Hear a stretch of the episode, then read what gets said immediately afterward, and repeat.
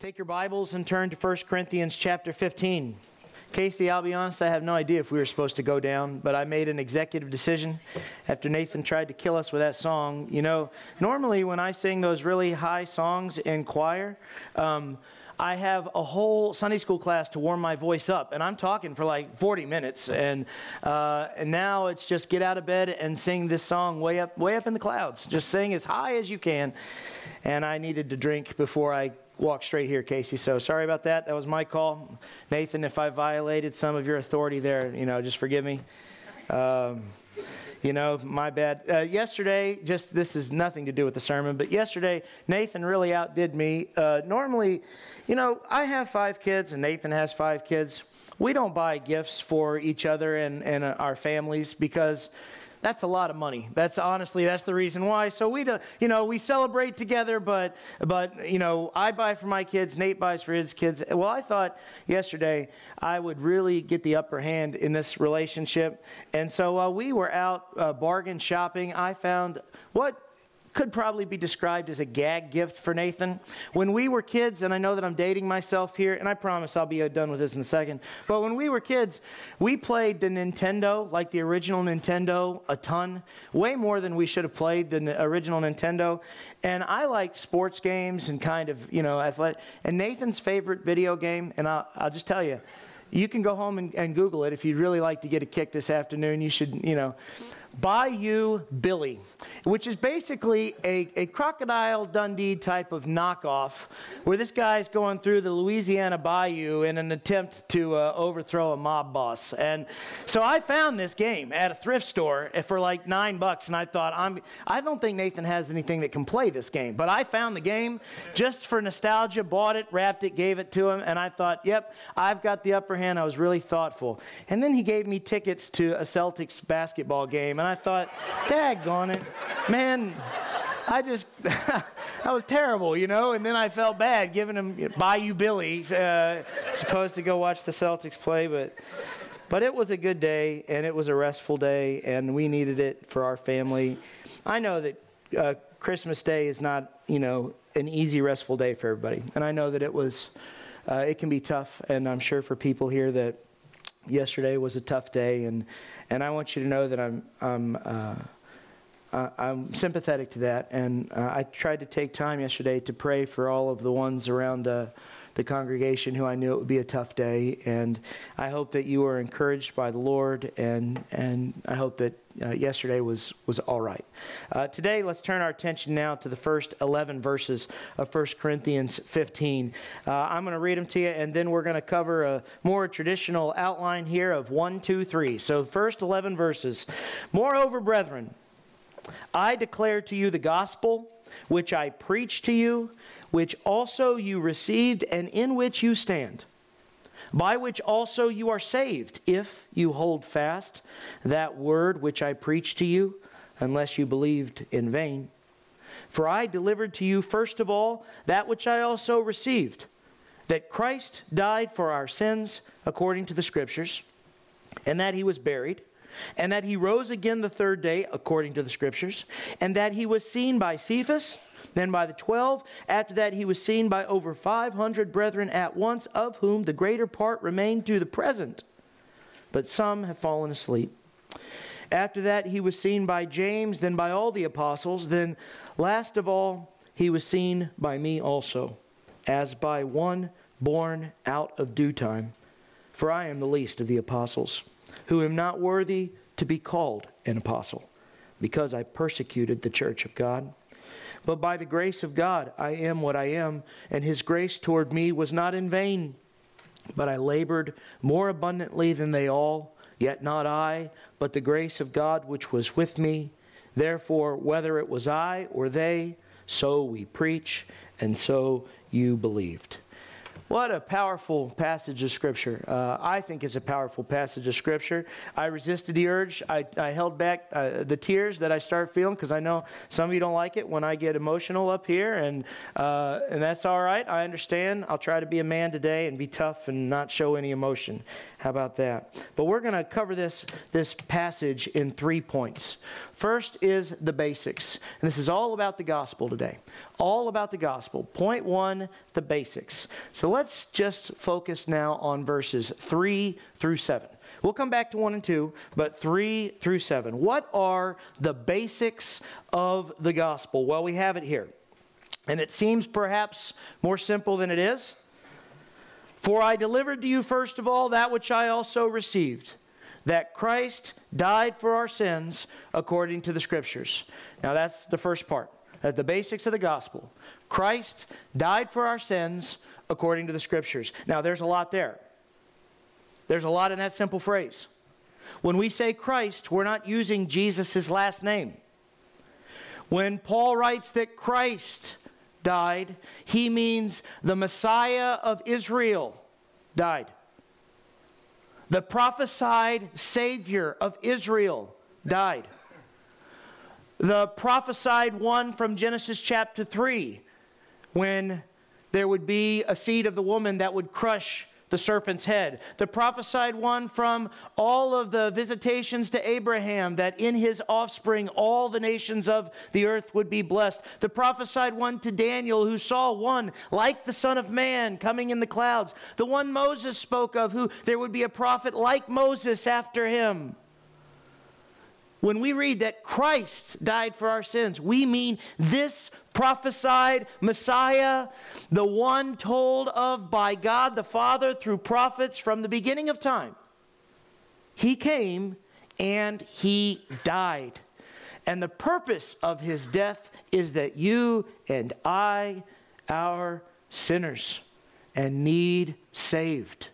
So it is a loaded statement to say that the first part of the gospel, the basics of the gospel, Christ died for our sins. And if you struggle with presenting the gospels to others, uh, with presenting the good news to others, I would start with this basic phrase Did you know Jesus Christ died for your sins, for my sins? Did you know that? And then, hopefully, just saying those words will trigger the very basics of what it is that you now have to explain. And it doesn't take a long explanation. You know, when I say Christ, I mean the one whom God said was going to come. You know, God told us that Jesus was going to come. And when I say he died for our sins, I mean that we needed a Savior to pay the price for our sins because you and I are sinners. This is the message which Paul received. This is the message which Paul delivered. The basics Christ died for our sins. Verse 4 He was buried and he rose again on the third day. Again, according to the scriptures. He was buried and he rose again. Part of the gospel that you cannot avoid and you cannot skirt and you cannot circumnavigate is the idea that there was a miraculous defeat of death that took place by what Jesus did. And you can't make it wishy washy, and you can't make it some ethereal ghost resurrection. Jesus Christ died, his physical body was buried, entombed, put away, wrapped up, and he resurrected from the dead. Verse 5 He was seen by real people. It goes on to say, Cephas, the 12, as many as 500, many of which, as Paul is writing, again, 1 Corinthians, generally thought to be chronologically the first New Testament book written. These people were still alive, although he acknowledges some have passed away. Some have passed away. Now, what's the purpose of the fact that this resurrection of Jesus happened and he was seen by all these people? It was a bodily resurrection. He was not some ghost. He didn't resurrect in our hearts. He didn't resurrect in our dreams. We didn't have a dream about him. It wasn't a vision. He physically beat death. He experienced death. He physically beat death. And that is a part of the gospel presentation. If you tell someone you are a sinner who needs to be saved, I mean, frankly, any honest person ought to be able to swallow some capacity of that. But let me tell you, if you stop there, you have fallen short of the gospel. The gospel is the Savior has saved you and has demonstrated in his own body the salvation that you need resurrection from the dead. So, what's the consequence of sin? Death. Jesus experienced death and he had victory over it. So these are the basics of the gospel. Christ died for our sins. A. B. He was buried and rose again on the third day. See, it was a bodily resurrection witnessed by many. This is why sometimes when you read the New Testament and you read "What must I do to be saved," or or you read Peter's great, uh, you know, uh, uh, evangelical sermon on on the day of Pentecost, when you read these things, sometimes it almost sounds like they're focusing on different elements of what someone must believe. If you believe that Jesus Christ died on the cross, if you believe that Jesus Christ rose again, th- these these different elements come into play because they're all important. None of them are optional. It's a basic message, though. It's not complicated, it's not hard. Every person in this room should be able to acknowledge that they're a sinner. Every person in this room comes face to face with death. Every person in this room knows they have no power to defeat death on their own. So, what does the world do with that? Well, you can take the world's tactic if you want. You can either give in to the nihilism, the defeatism of death. Well, it's all going to come and we're all just going to cease to exist and we're going to mold into the, you know, our, our biology will mold into some other form of life and, and, and but, but you're gone. But you'll continue on in the molecules and the, you could, you could embrace that. No real meaning, no real, no real purpose, no real hope for you after death beats you. You could embrace that. Or you could embrace the super ethereal kind of idea of what happens to a person. Well, there's hope because we could all go float up to heaven in the clouds. Or we could be somehow reincarnated spiritually into this new physical being. I'll come back as something a little better or something a little worse. And if I do that well enough over time, eventually I'll reach a state of nirvana. And, and you know, it's all just hyper spiritual nonsense that offers no bodily help to anybody. Well, what does Jesus say? Yeah, it says, anyone who believes in me, yet though he dies, yet he shall live. Real life. That's what's promised to the Christian. Just get out of your head any idea that heaven is some spiritual, ethereal existence in the cloud. It's not. It is a bodily, real existence. In fact, I believe that this earth is going to be remade, that the kingdom of God will be here, and we will physically exist on it in new resurrected bodies. I believe that's what the Bible teaches. Now, that's not so basic. I'm not going to get into that this morning. But the basics of a real bodily resurrection are there. Now, if you got to ask me which one I want to hope for, which one I think the great creator of the universe would provide for his people, you know, I'm not much for nihilism and I don't care much about the possibility of being reincarnated as something else. I want to be saved. I want to live. I want the people who love God and who love me to know me, and I want to know them. I want to be with them forever. I want to know God. I want to see God. I want to put my hands on this Jesus who died on the cross for me. I want a real, bodily, eternal existence. And that's what Paul's driving at here. You better believe that's what he's driving at here. The second half of 1 Corinthians 15, which is for next week, is look, if there be no bodily resurrection from the dead, then we are of all people most to be pitied. There's no point in all this if it's just some hyper spiritual idea, if it's just some vain hope. He corrects the Corinthians real fast, but here, just the basics. Christ died for our sins. He was buried and he rose again. Everybody saw Jesus Christ in the body who saw him. It wasn't some, some spiritual existence. If you were invisible eye shot, you could see him. That's the basics.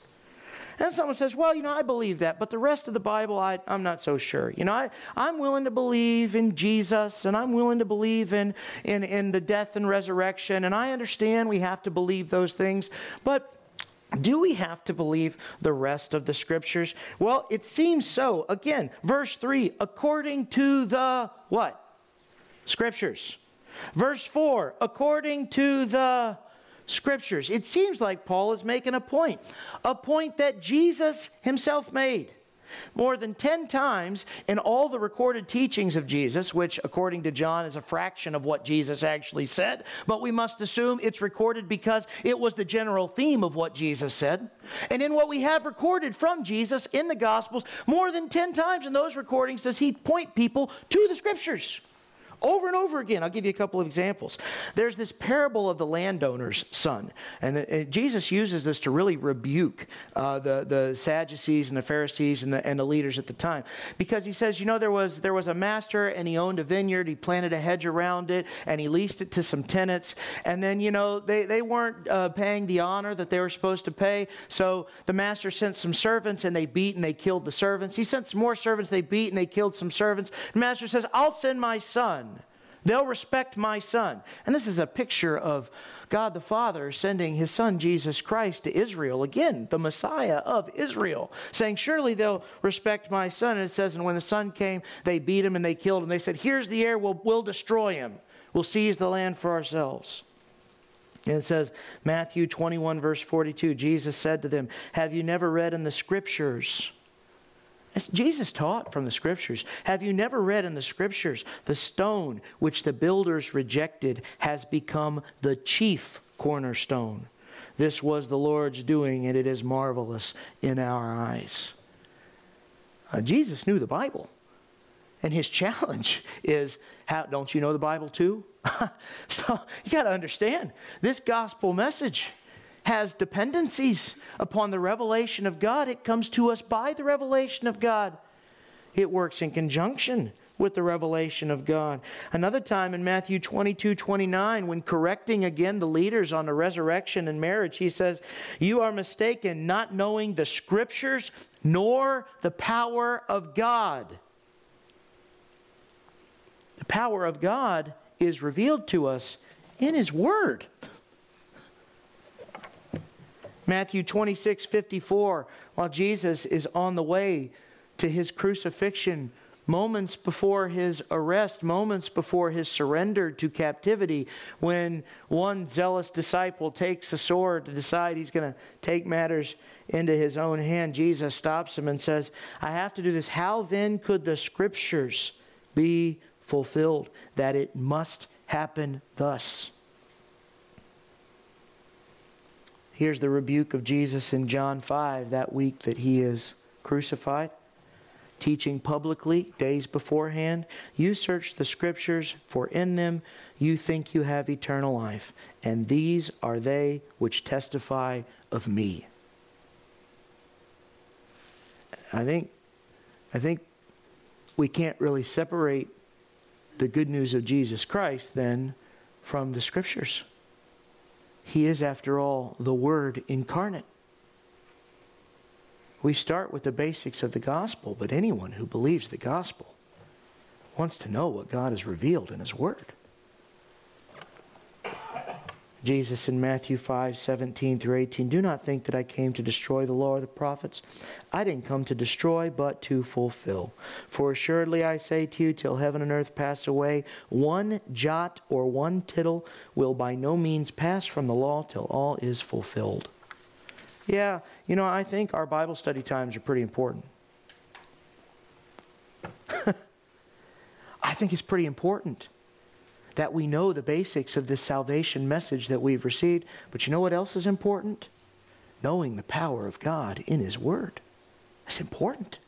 It's a big deal. First point the basics of the gospel. There they are. Christ died for our sins, buried and resurrected on the third day, seen in the body. All right, second point of the sermon today.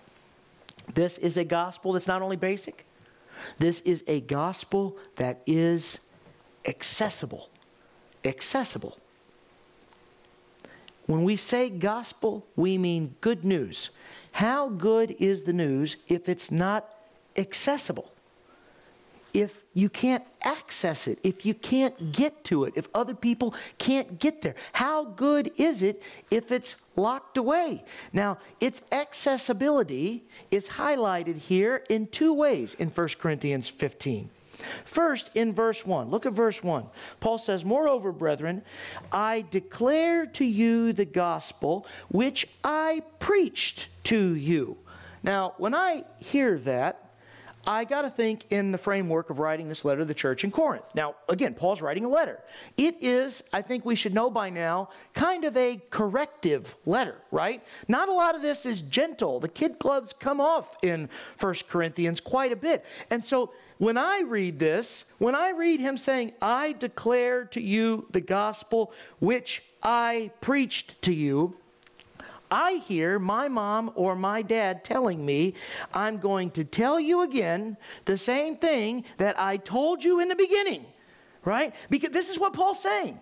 Let me now, in the due course of this letter, and this is right before he lays out those basics of the gospel, let me now tell you again, declare to you again, the exact same gospel that I preached to you when I showed up in Corinth in the first place. What's he saying?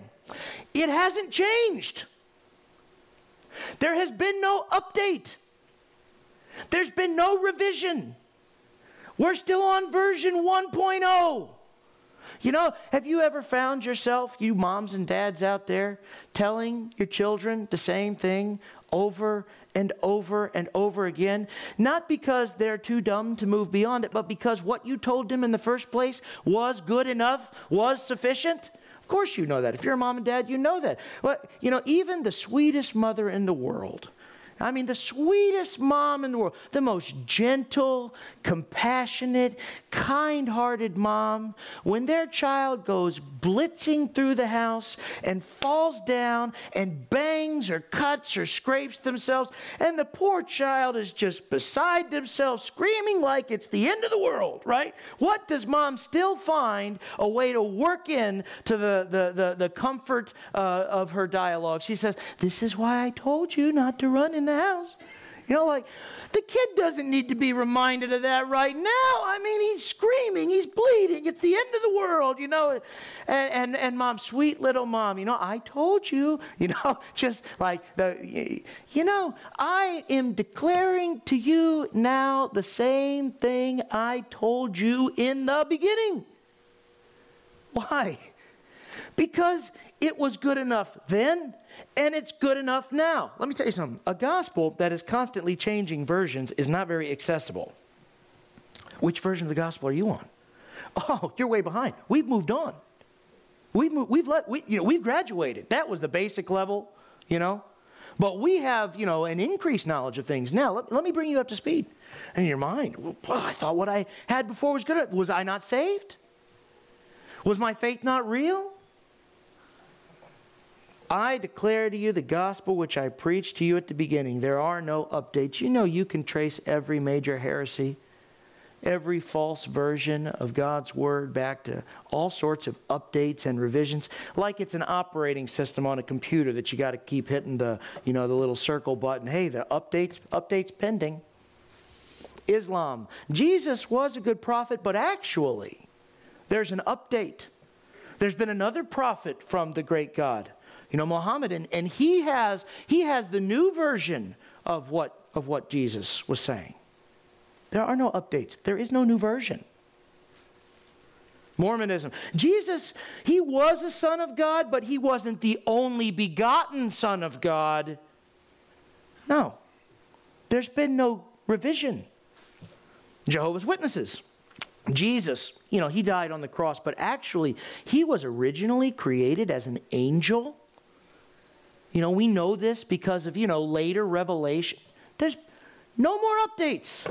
You can go on with the modern day stuff. You have to, do you know you actually you have to be baptized to be saved. Actually, you got to take communion in order to be saved. You know, we found out you really need to speak in tongues in order to be saved. Did you pray the sinner's prayer? You can't be saved unless you pray the sinner's prayer. Did you invite Jesus into your heart, whatever that means?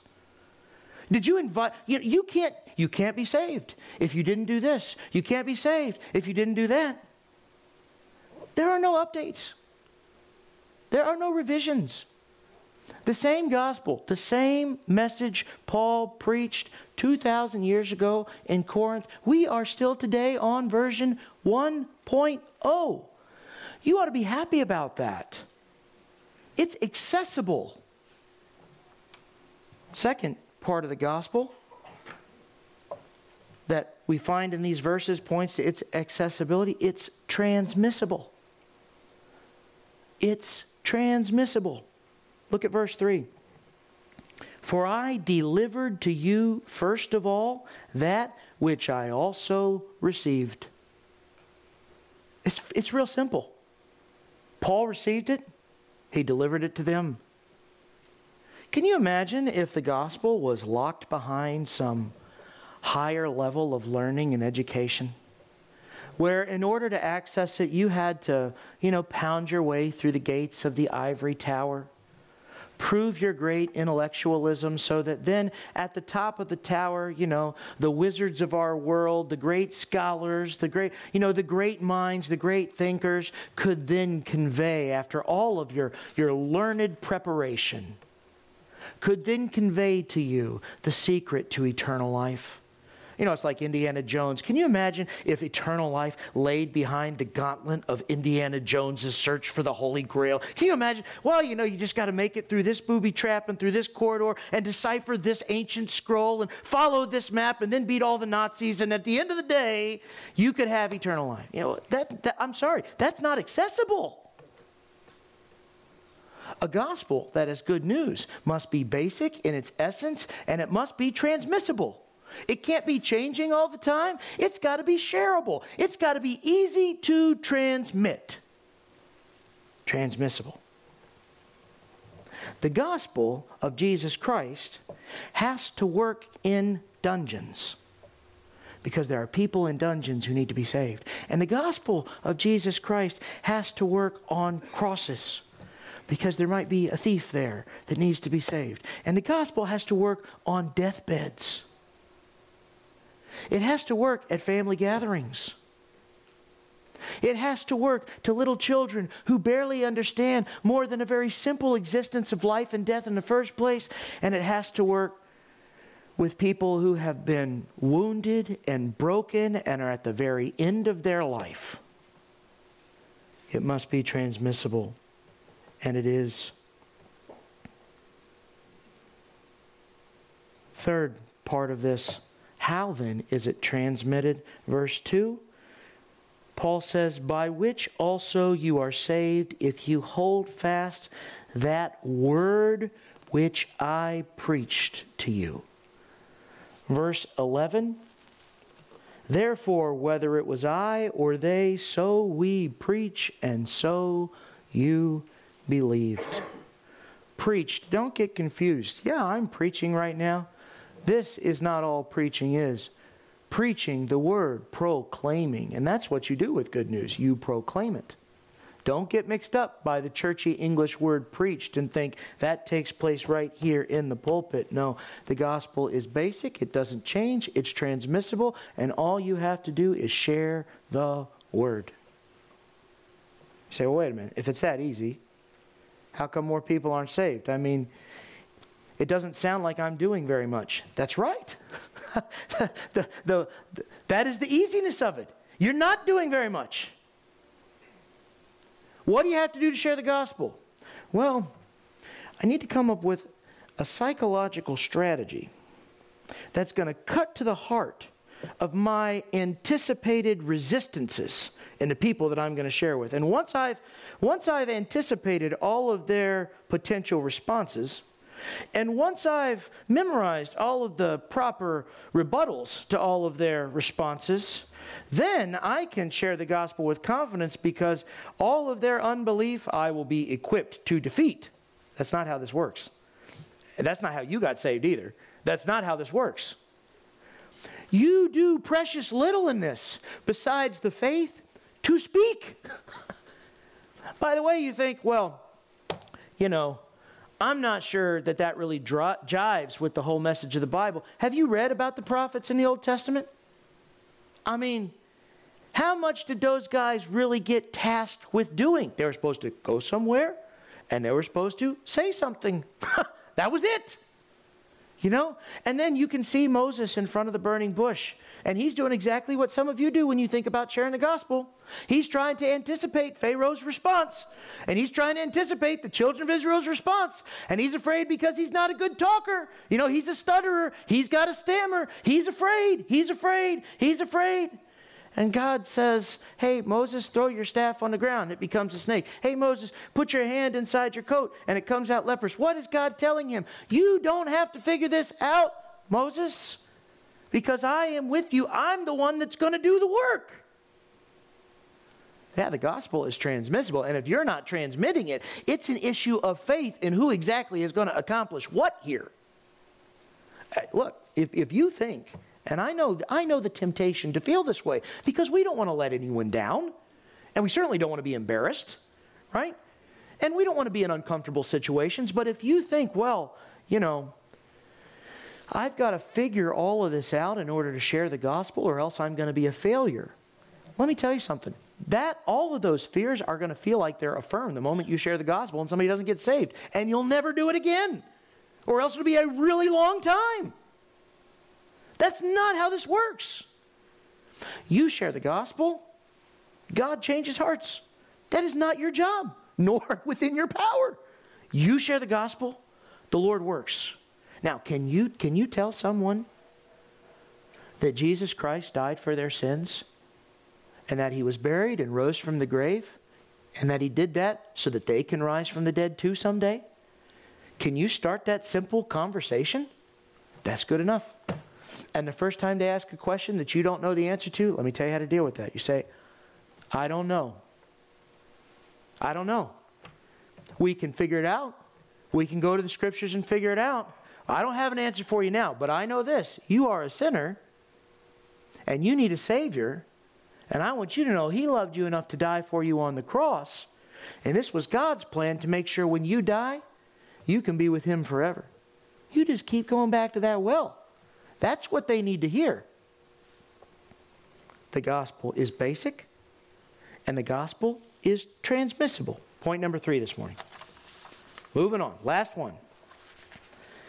This is a gospel that converts. Now, not everybody likes the word convert because they think of a convert and they think, well, I, it's my job to go around converting people. And again, this is where point number three is important. It is a gospel, it is a message that converts. You don't do the converting. Your conversion takes place by what God does in you. You don't convert other people. You share the gospel, the message converts. Now, I just want you to, to, to, see in verse 8 Paul's testimony. And this is great. This is a great idea when you're sharing the gospel. Just share. If you run out of things to say, or if you feel like, you know, I shared the gospel and, and you know, I, I want to share more. Here's a great tell them about your conversion. Tell them what Jesus Christ has done in your life. Tell them what the message did to convert you. If you're a Christian, you've got a story like that. Well, my story's not good, you know. I wasn't a drug addict for 20 years and didn't spend five years in prison and on and on. Look, if your view of your sin before salvation is so trivial that you don't think it was bad enough to share with anybody, I can't help you. You need to go back to theology school. Your sin is bad enough. And if God has changed you, that change is supernatural enough. And this is, you know, this is Paul, verse 8. Look at what he says here. He says, Look, all the apostles saw him, you know, the group of apostles who walked on the earth, his disciples. Verse 8, then last of all, he was seen by me as by one born out of due time. what a phrase. Now, when Paul says that, he doesn't mean, you know, I really should have been a child of the 60s. You know, I like their music and I like their art and everything. You know, I was born in the wrong. That's not what he means.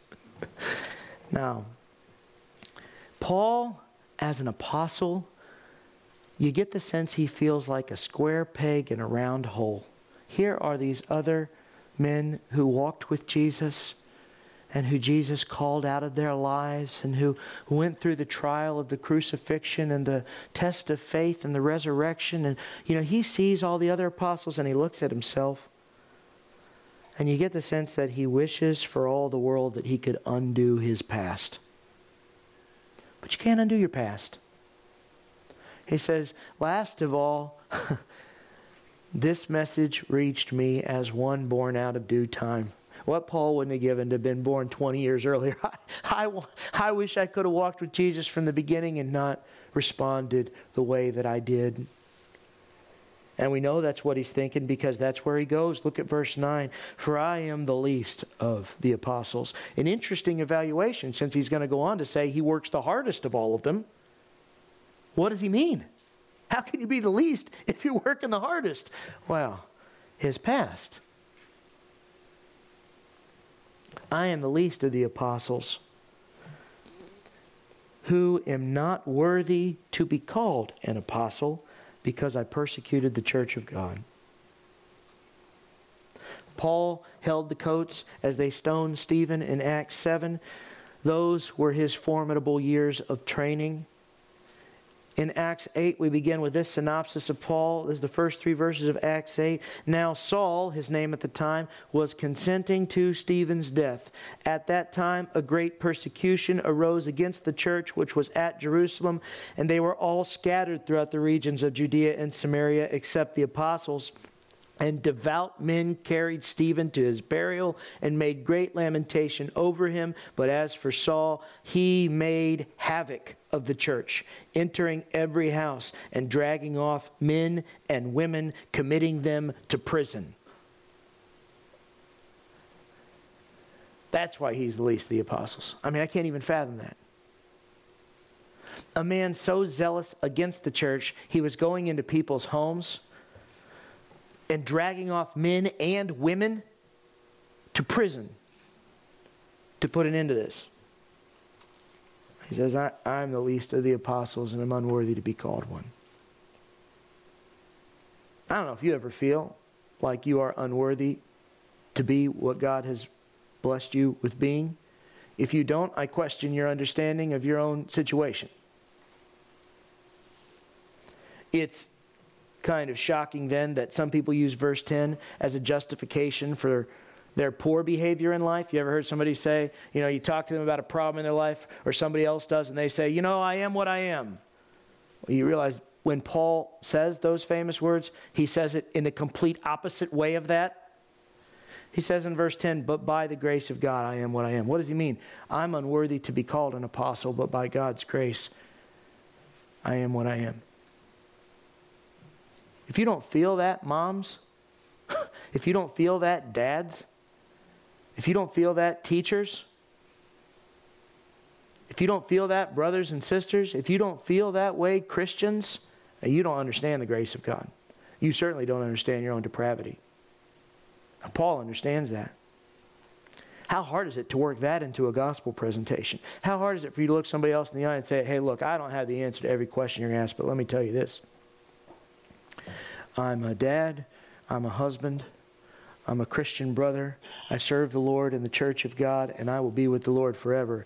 And let me tell you, I'm not worthy of any of that. It is only by the grace of God that I am what I am. I was this before.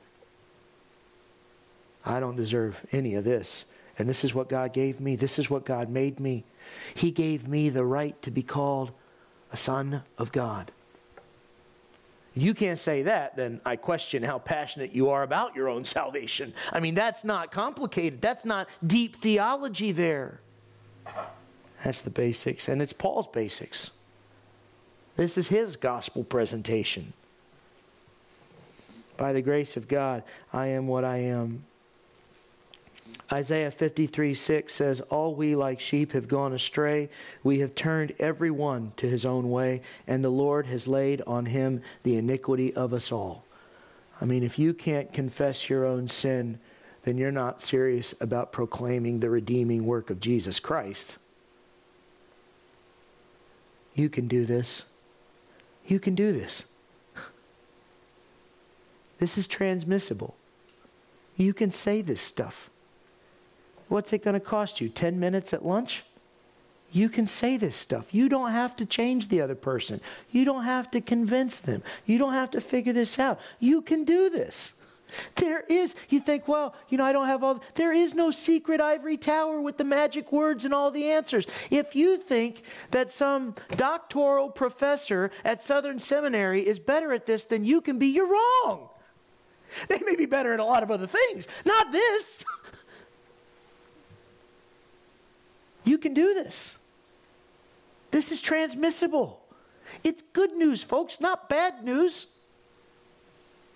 Who doesn't want to hear good news?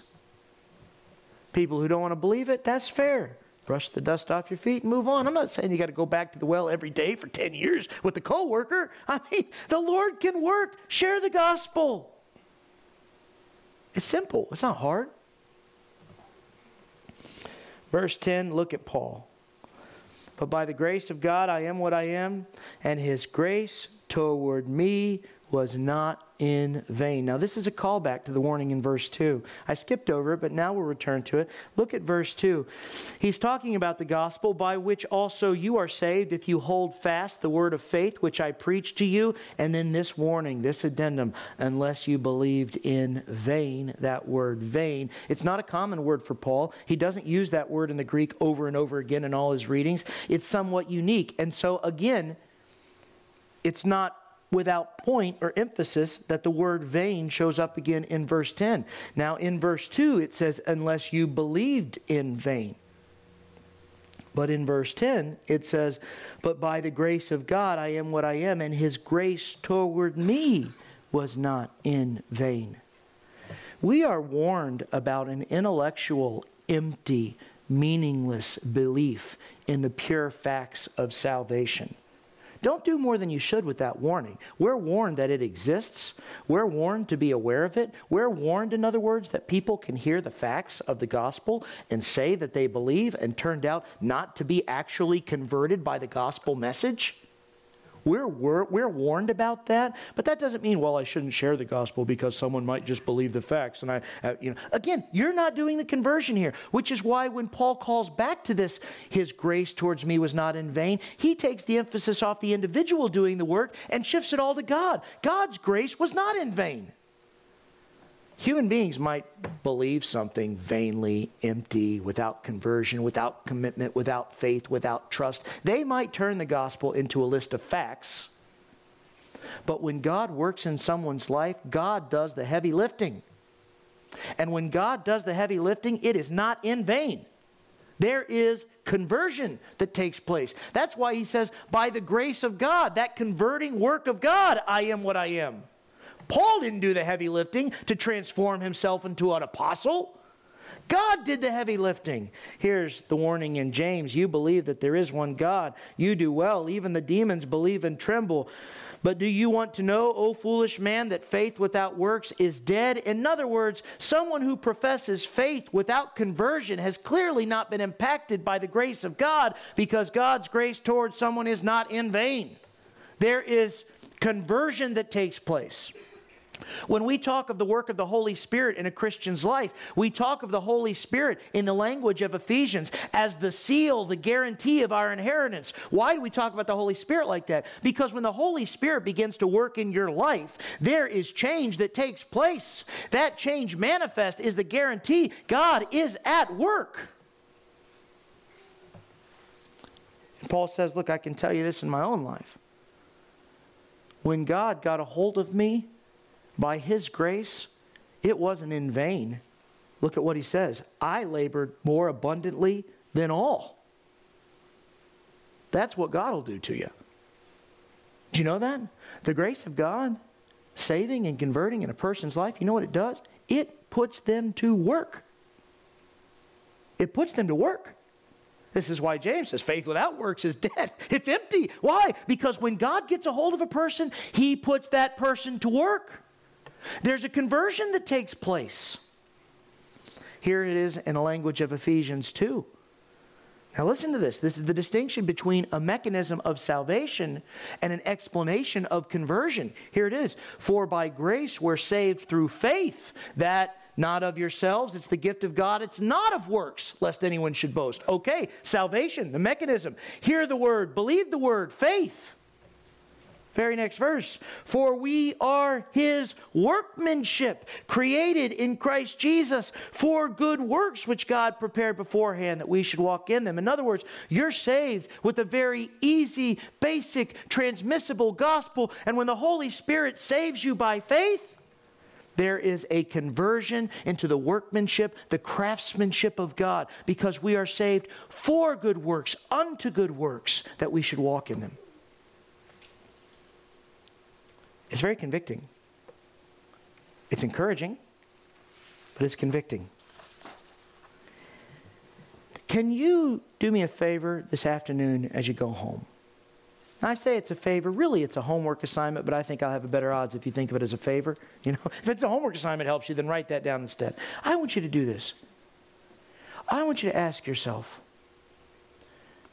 if I am a Christian, saved, if I can look at my life and see the evidence of God working, what good works, what craftsmanship does He want to demonstrate in my life now? What can I do this week to be the craftsmanship of God? You know, if you're a craftsman and you make things, and you make something good, special, something that required sacrifice, something that required an intelligent design.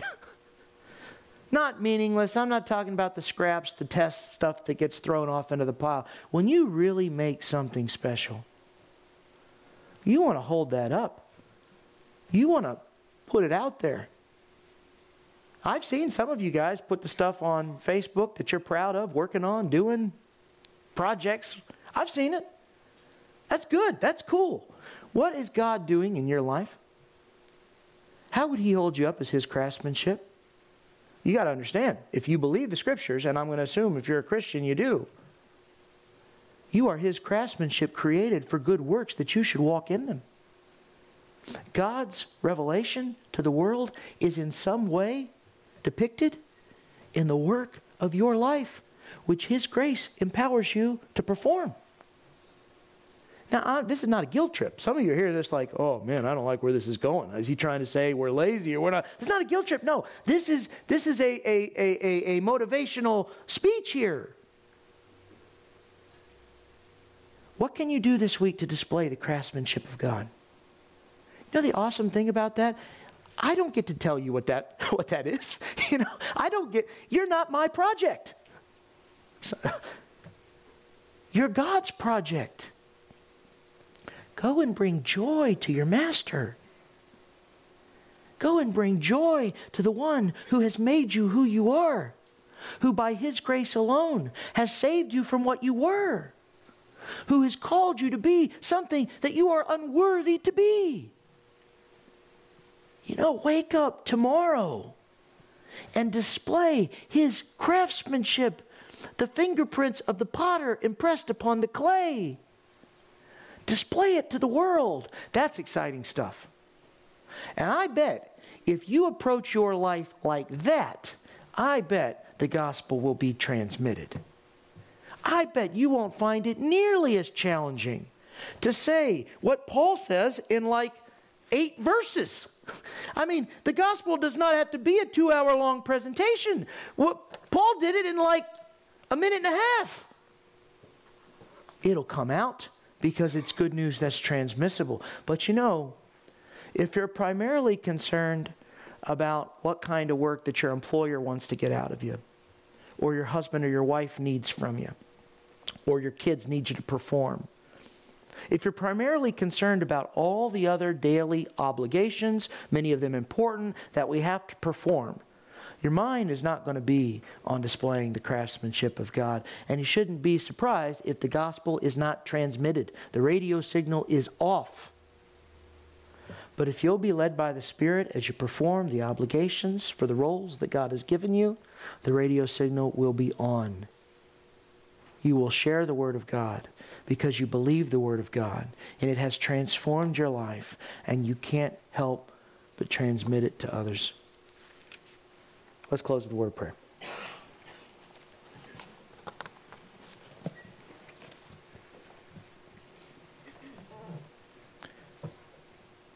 Father, in our naivety, in our our superficial impressions of the world, we often lose track, I'm afraid, of the impact that this version 1.0 gospel has made on the world over the course of 2,000 years.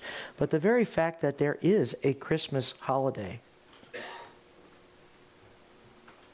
is the resonance of the way your word has transformed hearts and lives and stubborn, hard hearted people for thousands of years. Or else there would be no Christmas holiday.